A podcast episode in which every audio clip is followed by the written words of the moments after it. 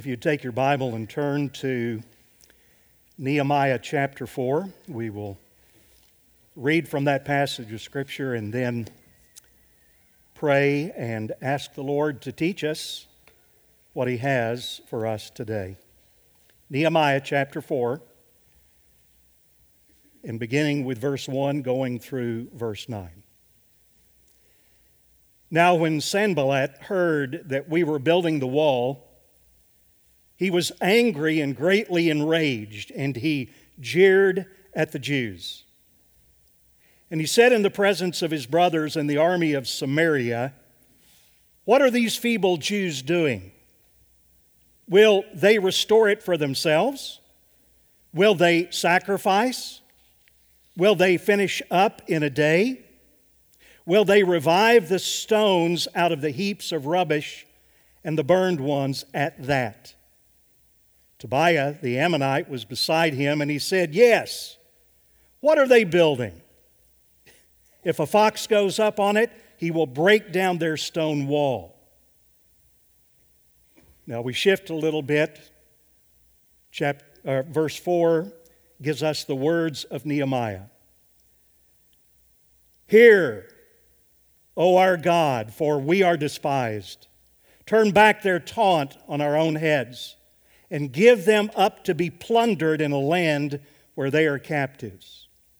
Do not cover their guilt, and let not their sin be blotted out from your sight, for they have provoked you to anger in the presence of the builders. And then we go back to the narrative. So we built the wall, and all the wall was joined together to half its height, for the people had a mind to work. But when Sanballat and Tobiah and the Arabs and the Ammonites and the Ashdodites heard that the repairing of the walls of Jerusalem was going forward and that the breaches were beginning to be closed, they were very angry. And they all plotted together to come and fight against Jerusalem and to cause confusion in it. And we prayed to our God and set a guard as a protection against them day and night. Father, we thank you and praise you for your word, how precious it is to us. This morning we have, we have seen your word played out, not only in the songs that we have sung, the prayer that Jim did earlier, particularly as Kicker came and baptized Laney, the expression of the reality of the gospel of Jesus Christ working itself out in the life of a young lady. We thank you for all of that and how that you have orchestrated this. We thank you now for your word, and we pray that as we walk through this and learn how we can be those that you have called to be on mission, uh, to be about your business, that you give us the equipment that we always need. And so, Father, I pray that you would help us now not only to hear your word, but to apply your word. And I pray this in the name of Jesus. Amen.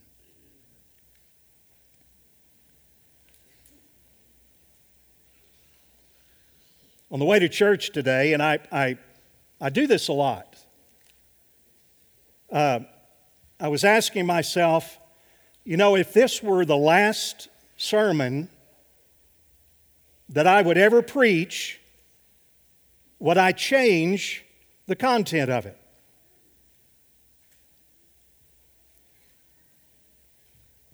My answer was no. And most of you who have been here for any length of time know the reason why. Some of you who are new, who are visiting with us today, you, you might be looking and listening and saying, Nehemiah chapter 4? The building of the walls, would that really be the last sermon that you ever preached? Here's why. I won't go over all of the verse, but just so you'll know, you can copy it down. This, is common fare for our people. But we firmly believe that it is the Word of God that transforms, not the words of a preacher. We also believe that every scripture and all scripture is God breathed, it is inspired by God, and listen, it is always profitable for transformation. Jesus said it like this here's one way it's profitable. The Word of God tells us from the beginning to the end about Jesus. You know these verses of Scripture. Jesus talking and, and, speaking to some very religious people, and he said to them, You do search the scriptures, but I need you to know something that those scriptures reveal me. And then speaking to his disciples, that's also what he said. But all scripture also points us to how we are to live the Christian life. And so this passage in Nehemiah, the rebuilding of the walls not only reveals Christ, it also reveals how we are to live. We gain hope and encouragement from the Scripture. You see, we get both in Nehemiah. I'll go back and just review very, very quickly. In the book of Nehemiah, and some of you may not be aware, we've been doing a study going all the way back to the book of Ezra and then inserting Esther and now Nehemiah. And we have discovered that it is a picture of God's incredible, unbelievable faithfulness to his promises to an unfaithful people. That's what Israel was. And God was predisposed to restore them as a people so that they, as a people, could delight in Him and declare His glory. Now, here's another thing that we've also discovered, and this is something that I have cautioned you about before. Taking a character like any biblical character, Nehemiah, Ezra, David, Moses, and idealizing those people is not always the best thing to do. So, we're not talking about idealizing Nehemiah. Yes, he was a great leader.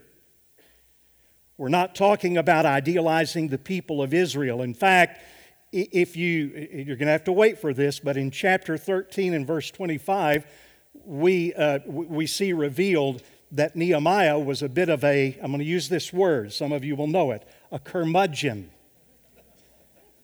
Do you know what that word is? Are you one? A curmudgeon is a cranky old person. And, and, and Nehemiah kind of fit that bill. Uh, unlike Ezra, we, we discovered in the book of Ezra, he prayed for the people, and when the people disobeyed in chapter 13, which they did, they always did, he got mad at them and he yelled at them and he cursed them and even pulled their hair out. So don't idealize Nehemiah as a man.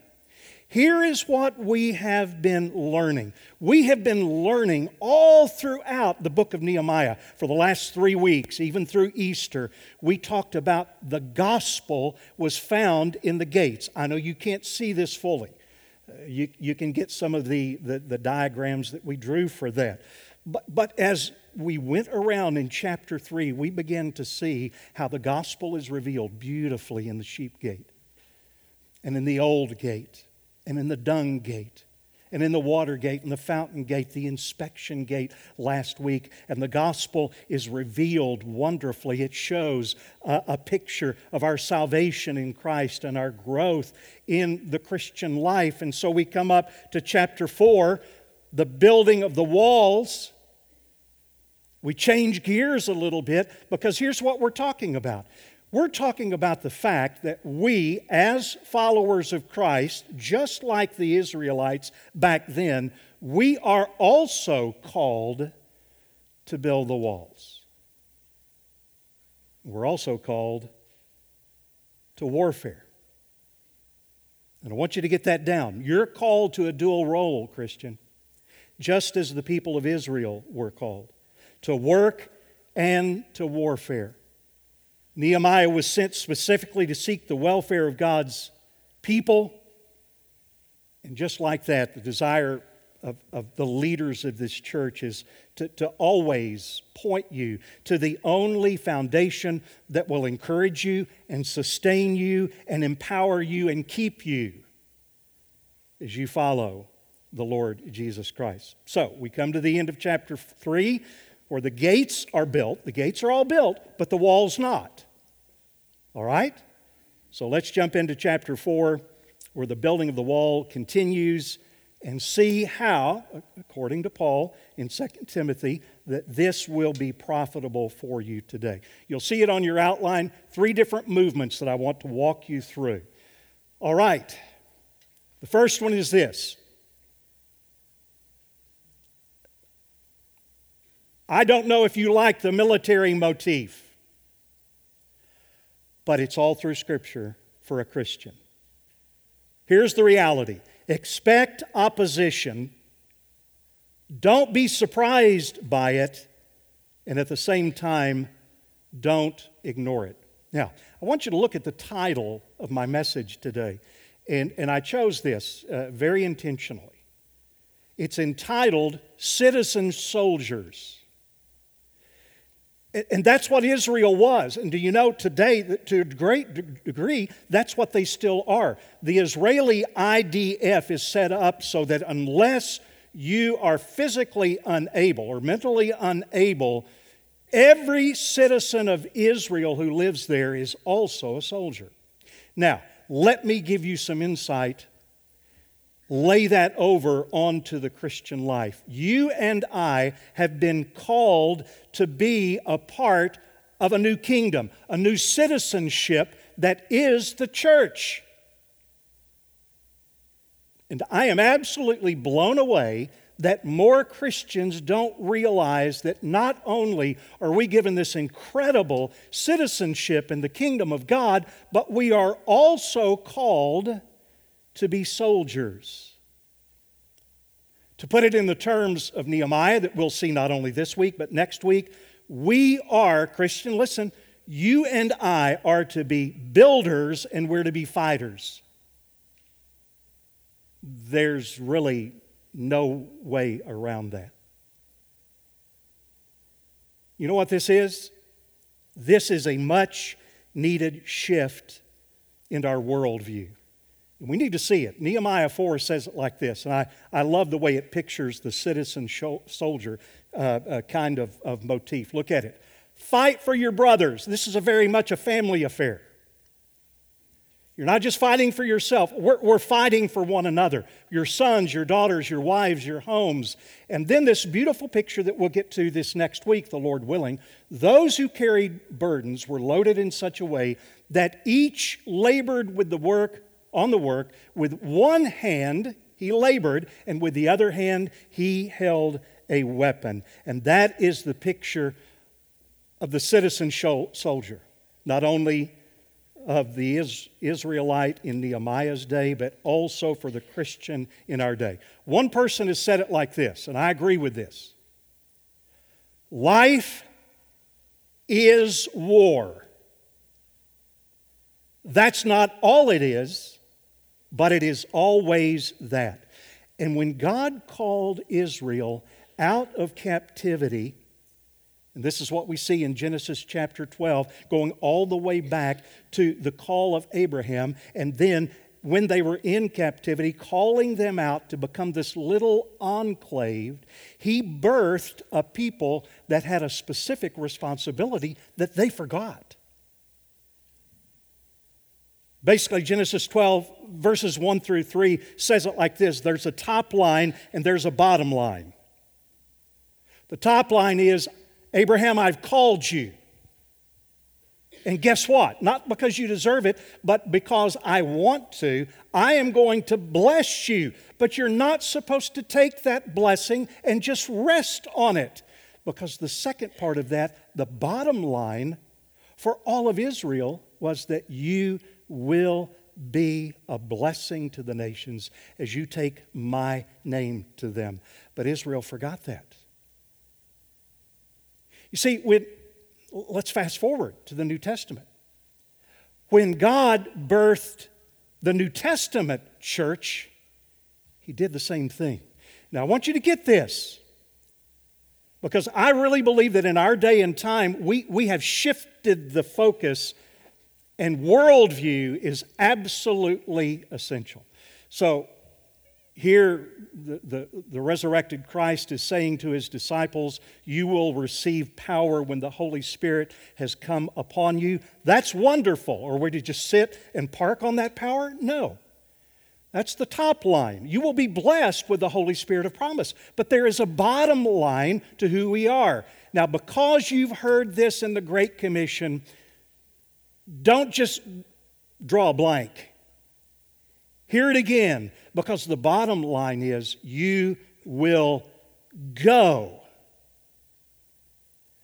The church of Jesus Christ, much like Israel, replanted in Nehemiah's day, was to advance the glory of God and the name of God in the nations. We've been given marching orders. We are not uh, wholly huddled being assaulted by our enemies.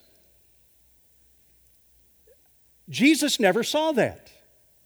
In fact, what he did was not only to give us marching orders and tell us to go into all the world, from your Jerusalem to your Judea, Samaria, and even to the uttermost parts of the earth, but he also gave us a, a wonderful promise. Have you forgotten that? He said, I will build my church.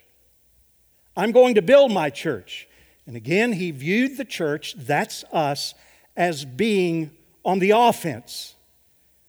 In fact, in such a way that he said, the, the very gates of hell will not prevail against you. Now, I, I, again, I know that you've always heard that, but there is a nuance of this that I think that somehow the church, particularly in the West,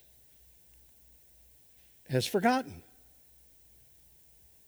We know we're supposed to follow Jesus individually. And so, normally, when we come to church, we're just a collection of, of individuals who come, we sing songs, we listen to a sermon, maybe, and then we go out. But if we really hear what Jesus is saying and what the whole gist of Scripture is saying, that it is this we are vitally connected. Now, I know that we've got people from other churches here today, but let me say, you are, at least you should be, you should be vitally connected to your local assembly of believers. And you may do some things a little bit differently. You may have some different beliefs out there, but at your core, you affirm the basic doctrines of the faith, and your mission is the same as the mission that the Lord Jesus has given to Heritage to go out and build the kingdom. This is what is exemplified in the book of Nehemiah. This is what is wonderfully carried out in the New Testament church. Every member has a part. Everyone. Everyone. It, it, it, may not be a visible part. Maybe all you can do is stay at home and pray for your church or your pastor, your leaders, or, or, or vacation Bible school that's coming up.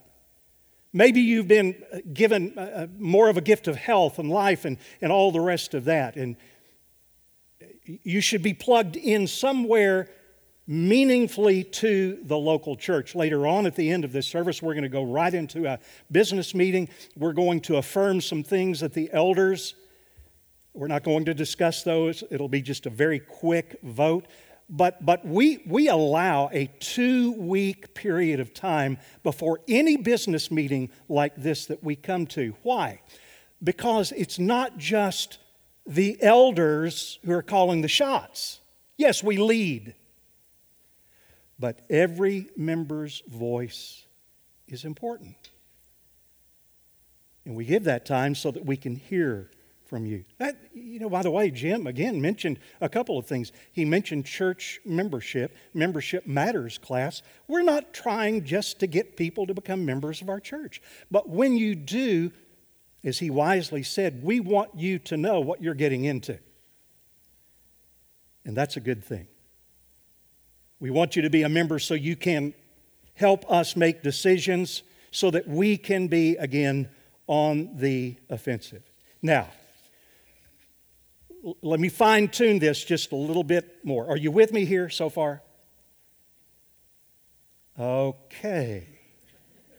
This means yes, this means no.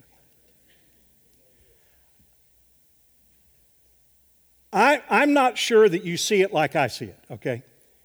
This is a huge shift in worldview. Now, watch this. As I'm talking with believers, not just in our church, but Christians all around, here is the worldview about the church and the world that most believers hold to. It's this that basically we live in a good world. All right, are you following? Or at least at one time it was.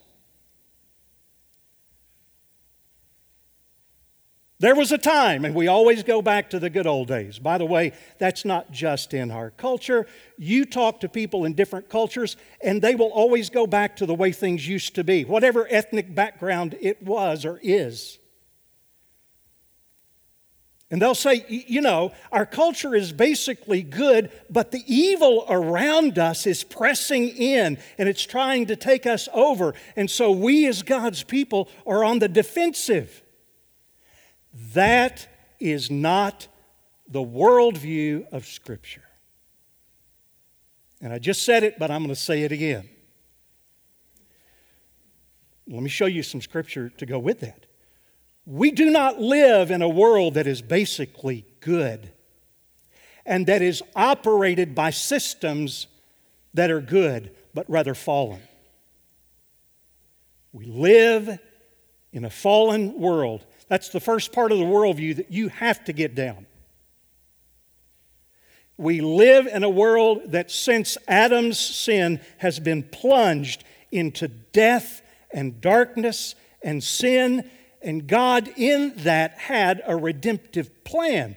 Moreover, our world is run by an entity with other entities under him. And I just pulled out several. This is not exhaustive. We know that the whole world, did you realize this? This is why I said don't, don't talk about the good old days and we're trying to go back because the whole world does right now and has been lying in the power of the evil one. Oh, he's also called the ruler of this world. Oh, he's also called the prince of the power of the air, and he's also called the God of this world. Now, into this dark system of death and despair, God has planted his people. He did it through Abraham. He did it in Nehemiah's day. Do you understand what he did? Israel had been taken captive. And they're over in, in Babylon, in Persia. And God wants to take this little group. They never numbered over 50,000 people. And he takes them back to an area, a little geographical area called Jerusalem. The walls are burnt down, uh, torn down. The gates are all burned down, and God plants them there so that they will be, as He originally intended, a light unto the nations. Again, fast forward to today. The church on the day of Pentecost came into being, and God inserted His church into a world to take the gospel, the good news of salvation, like Laney believed, like most of you have believed, to a world that is out there. And again, I will say it like that. That means that the church, this church, your local church, the church around the world, that we, listen to me please, we are on the offensive.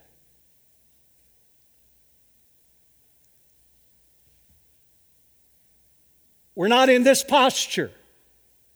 When Jesus said the gates of hell will not prevail, he assumed a church that was on the attack. So, what's going to happen if you and I, church, are true to that calling? And by the way, what does that mean? That sounds militant, and I know that sometimes people get all, oh, Pastor, don't talk. Here, let, let me give you an example. One of our sweet ladies stopped by the other day, and she had this little card that she had made. And it was a, a, card designed to give to someone so that the door could be opened to share the gospel. We were just talking about, you know, what, what do I do with these? Well, have you thought about putting one in? You're, you're a little bit older, you're old school, so, you know, you pay, probably pay your bills with checks. Some of you don't. But when you do that, put one of those cards in. When you pull up to Sonic, or if you're getting your grandchildren Chick fil A, give one of those cards to that nice young man or young woman, and they'll say thank you. And what do you say? My pleasure.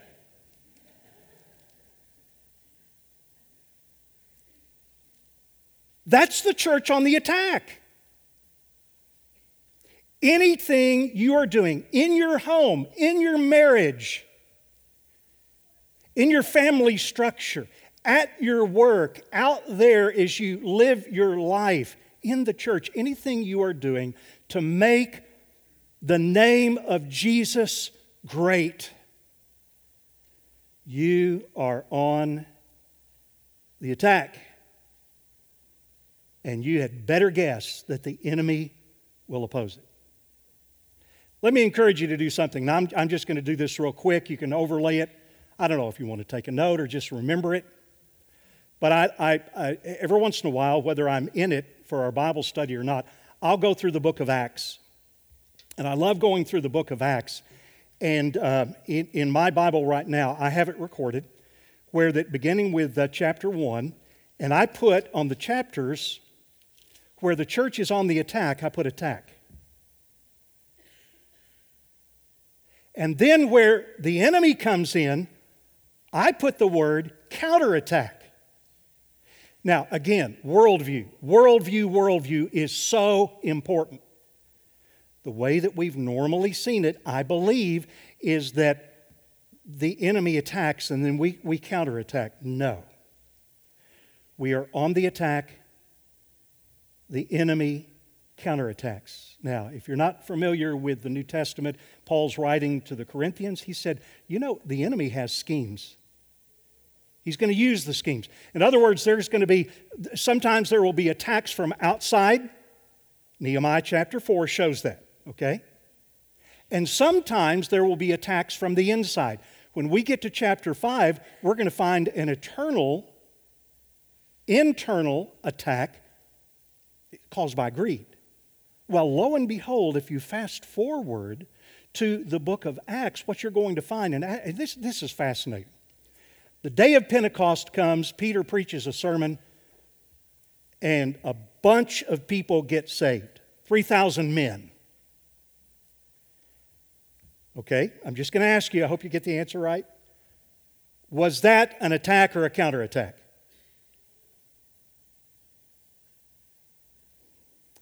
Hello? it was an attack. Remember, he, this is the brand new church planted on the day of Pentecost. They don't know anything except the apostles are there and they're filled with the Holy Spirit, and all of a sudden Peter stands and preaches and he talks about the gospel and Jesus was crucified for our sins, and 3,000 men, not including women and children, get saved. That was an attack. Well, lo and behold, it doesn't end there. Because in chapter 4, we go on to see, or in chapter, that was in chapter 3. In chapter 2, we see another attack. Peter and John, they're going up to the temple. They see a lame beggar.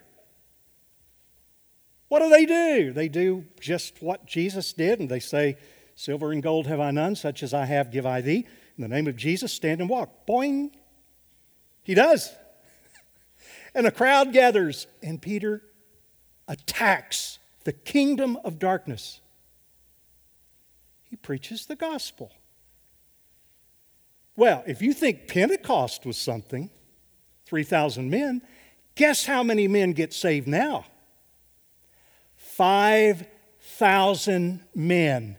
So, in a couple of days, the church on the attack already has, I, I don't know how, 12 to 15,000 people that used to be citizens of the kingdom of the devil, and now they've been transferred into the kingdom of light.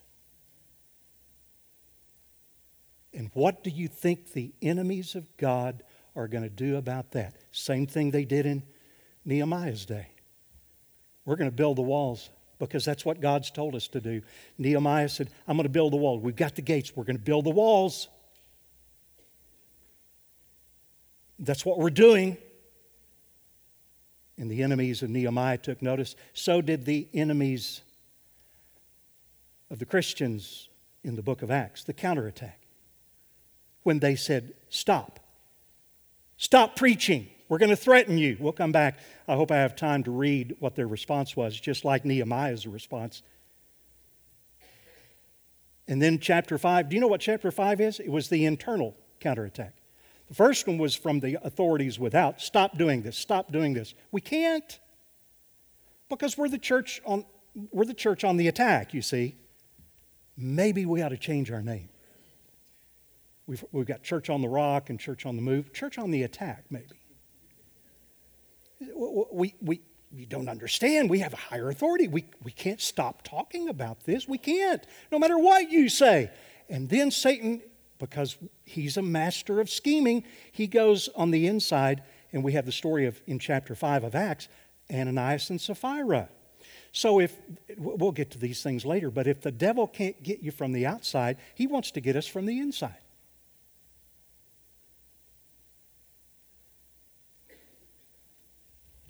Lost people are not neutral to the gospel. Sometimes we act as if they are. And sometimes they'll be nice to you, they'll be cordial. Would you, would you mind if I shared Jesus Christ with you? Yeah, okay. A lot of times they won't even be that nice. Here, here's why the mindset on the flesh is hostile to God. Guess what? If they're hostile to God, they're going to be hostile to you. Because you're inserting the truth of God, the light of God in the gospel, into the darkness of their world system. Again, does that make sense? I am telling you, and this is something I'm still trying to get my arms around. Look at that first quote by Voddie Baucham. Suffering is common for all, but we get these things confused. However, persecution, which is a form of suffering, can be avoided. All you have to do is compromise.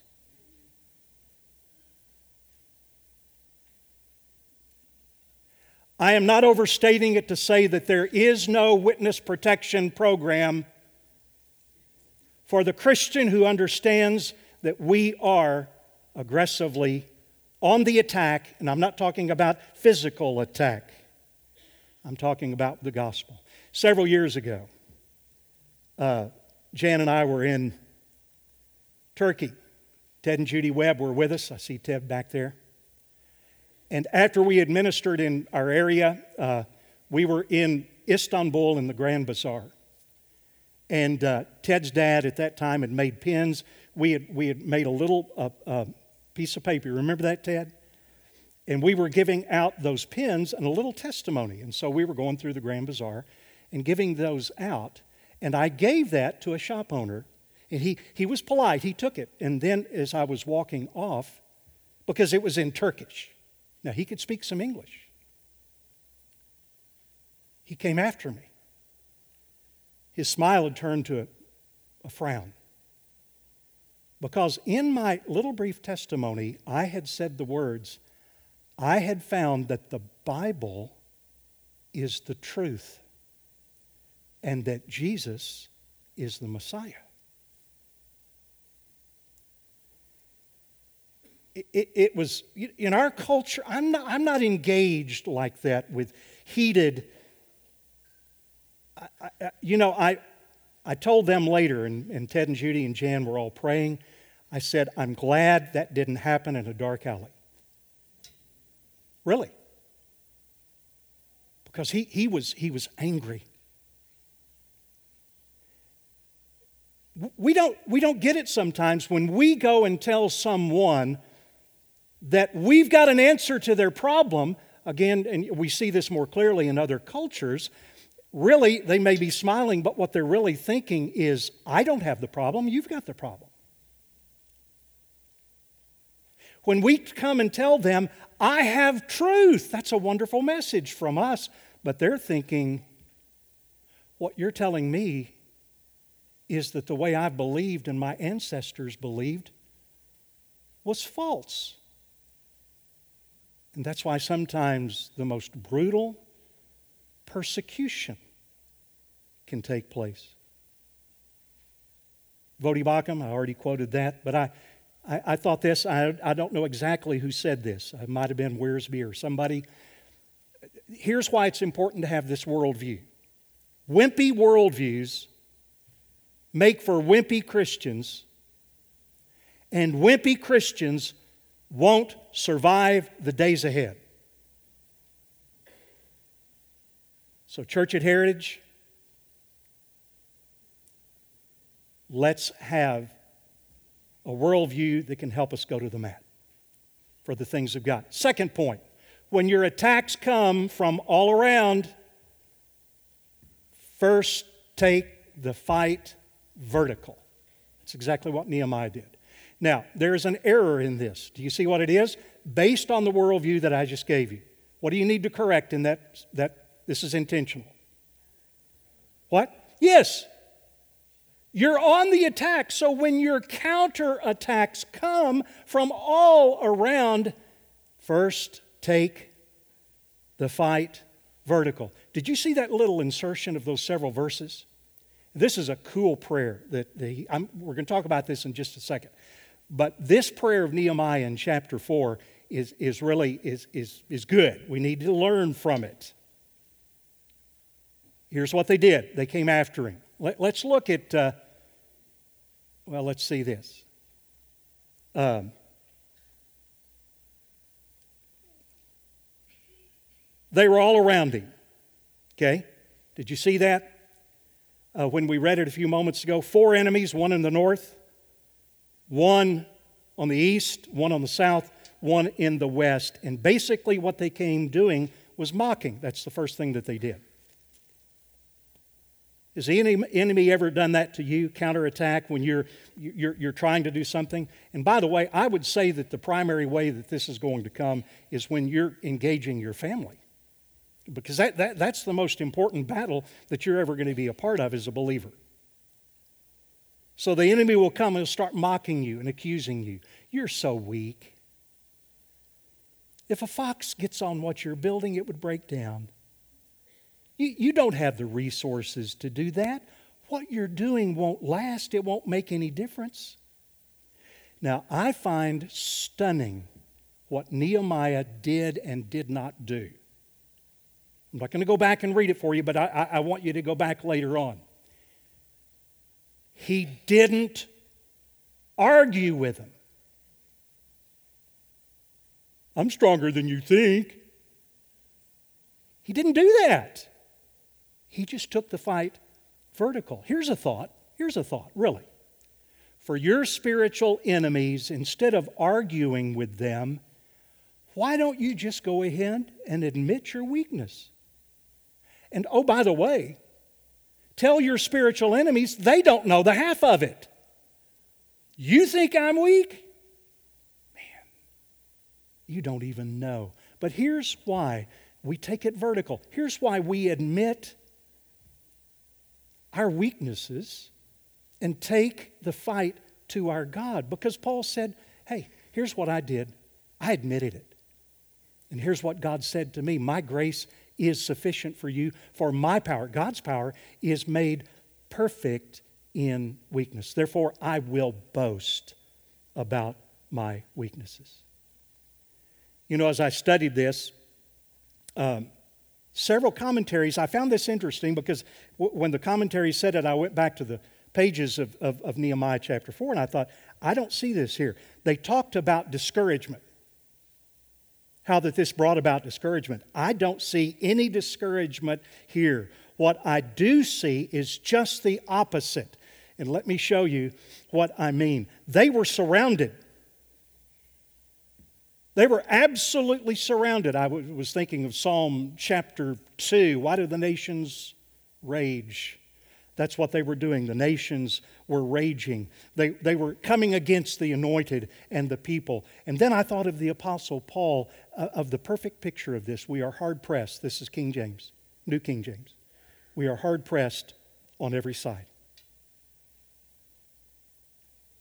Now, here's the interesting thing these enemies, the Samaritans, the Ammonites, the, the Ashdodites, uh, all of those typically would have been attacking one another. That's what Gentiles do. But when God planted this little enclave of God followers in their midst, they turned their wrath to the people who were wanting to make Yahweh known and build the kingdom, and they came together and they concentrated and coordinated their hatred. Uh, just one, just one more reminder. Why do God's enemies hate God and hate us so much? Do you know the answer to that?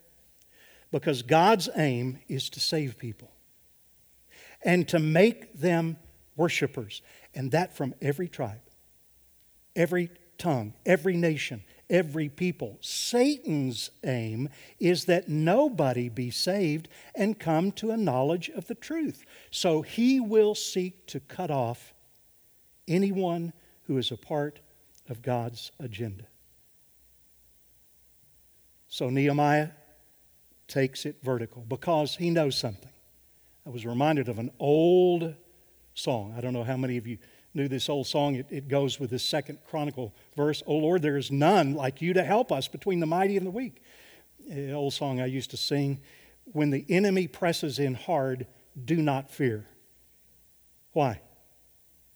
The battle belongs to the Lord. And it really is true. Now, did you notice Nehemiah's prayer? Okay, I, I, if, if you have your Bibles open, if you don't, just listen to it. Interesting prayer. And I know some of you are gleefully rubbing your spiritual hands together, thinking, oh, wow, this is the way that I can pray for my enemies. Uh, let's not be too quick. Here's what he prayed Hear, O our God, for we are despised. Turn back their taunts on their own heads and give them up to be plundered in a land where they are captives. Do not cover their guilt and let their sin, not their sin, be blotted out from your sight, for they have provoked you to anger in the presence of the builders. Now, again, this particular kind of prayer, I'm going to say this word. You don't have to remember the word, but it's called an imprecatory prayer. All through the Psalms. You may notice them. Let the enemy's feet slip let them stumble into the pit. Let their, let their teeth be shattered. All these kinds of prayers. Now, again, before you start firing up your imprecatory prayer life toward your enemies, Lord, let the fleas of a thousand camels infect their armpits. No, no, no, no, no. This kind of prayer, listen, this is so, so important. This kind of prayer is reserved for our spiritual enemies, those who cannot be redeemed. That's what Sanballat, Tobiah, the Arabs, Ashdodites, that's what they were symbolic of. That's why when we studied David and Goliath, David was not trash talking a man he was coming against the, the, the, forces of evil, saying, You have defamed God.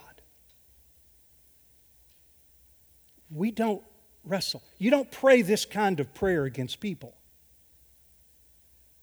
This prayer is prayed toward our spiritual enemies. We don't wrestle against flesh and blood, but against the rulers, against the authorities. Remember those people that are in control? Those entities, not people, that are in control? Against the cosmic power over this present darkness, spiritual forces of evil in the heavenly places. This is a cry for God to act. I'll tell you something else that I see in this prayer, at least that I don't see. I don't see any hint of vengeance on the part of Nehemiah. And isn't that what Romans chapter 12 says that we are we're not to take our own vengeance? So what do we do instead? When we are persecuted, bless and do not curse. Never avenge yourselves. Leave room for the wrath of God. And that is exactly what Nehemiah was doing because these enemies were a direct counterattack from the spiritual forces of wickedness against the honor of Almighty God. Here's what we're to pray for our enemies that are people. By the way, where, where does this start? You know, where I, I always start with the, the, the closest. Where does this start? Husband and wife, of course. Is it possible for husbands and wives to be at enmity with one another? Yeah. Family, move on out. Here's what we do. You shall love, you've heard it said, love your enemy, uh, love your neighbor, and, and hate your enemy. No, but I've said to you, love your enemies and pray for those who persecute you. Very quickly, number three. We're going to finish with this and uh, move into our very brief time of meeting. Be alert for battle and keep on building. I love this. Be alert.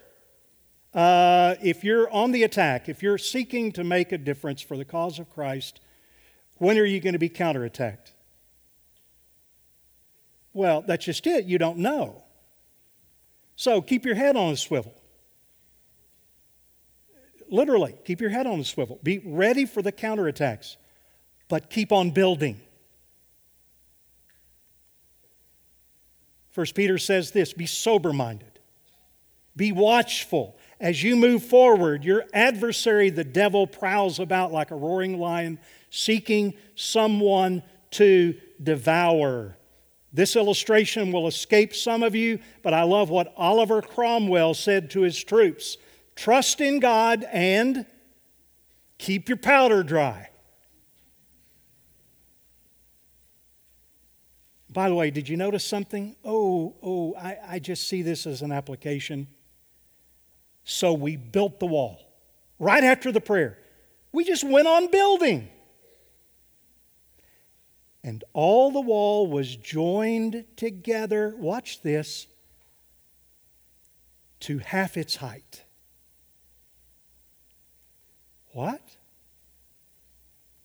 It's not finished? Half its height? Let me ask you something. You, you, you know this to be true. What, please hear this. What is the easiest time in your life, spiritual life, to give up.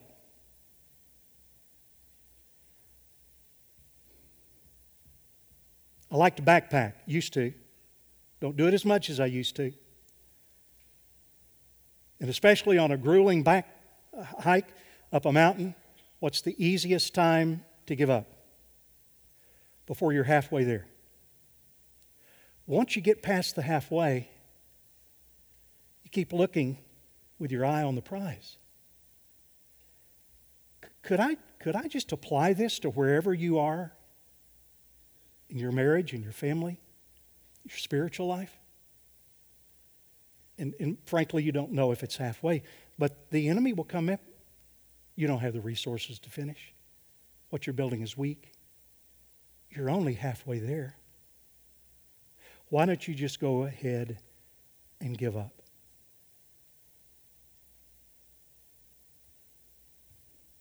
Endurance is going to keep building. And that's what we'll circle back to this next week and we will talk about. I love what Alan Redpath said. I'll quote this.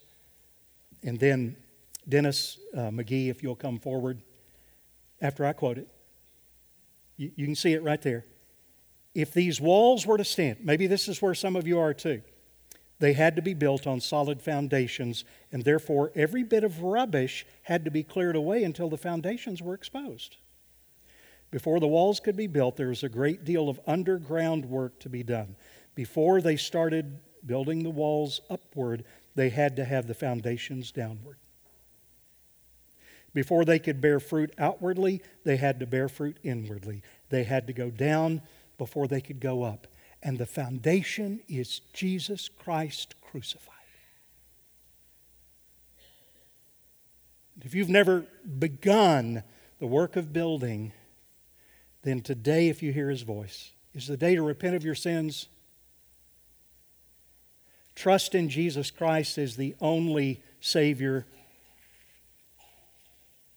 and become a citizen soldier.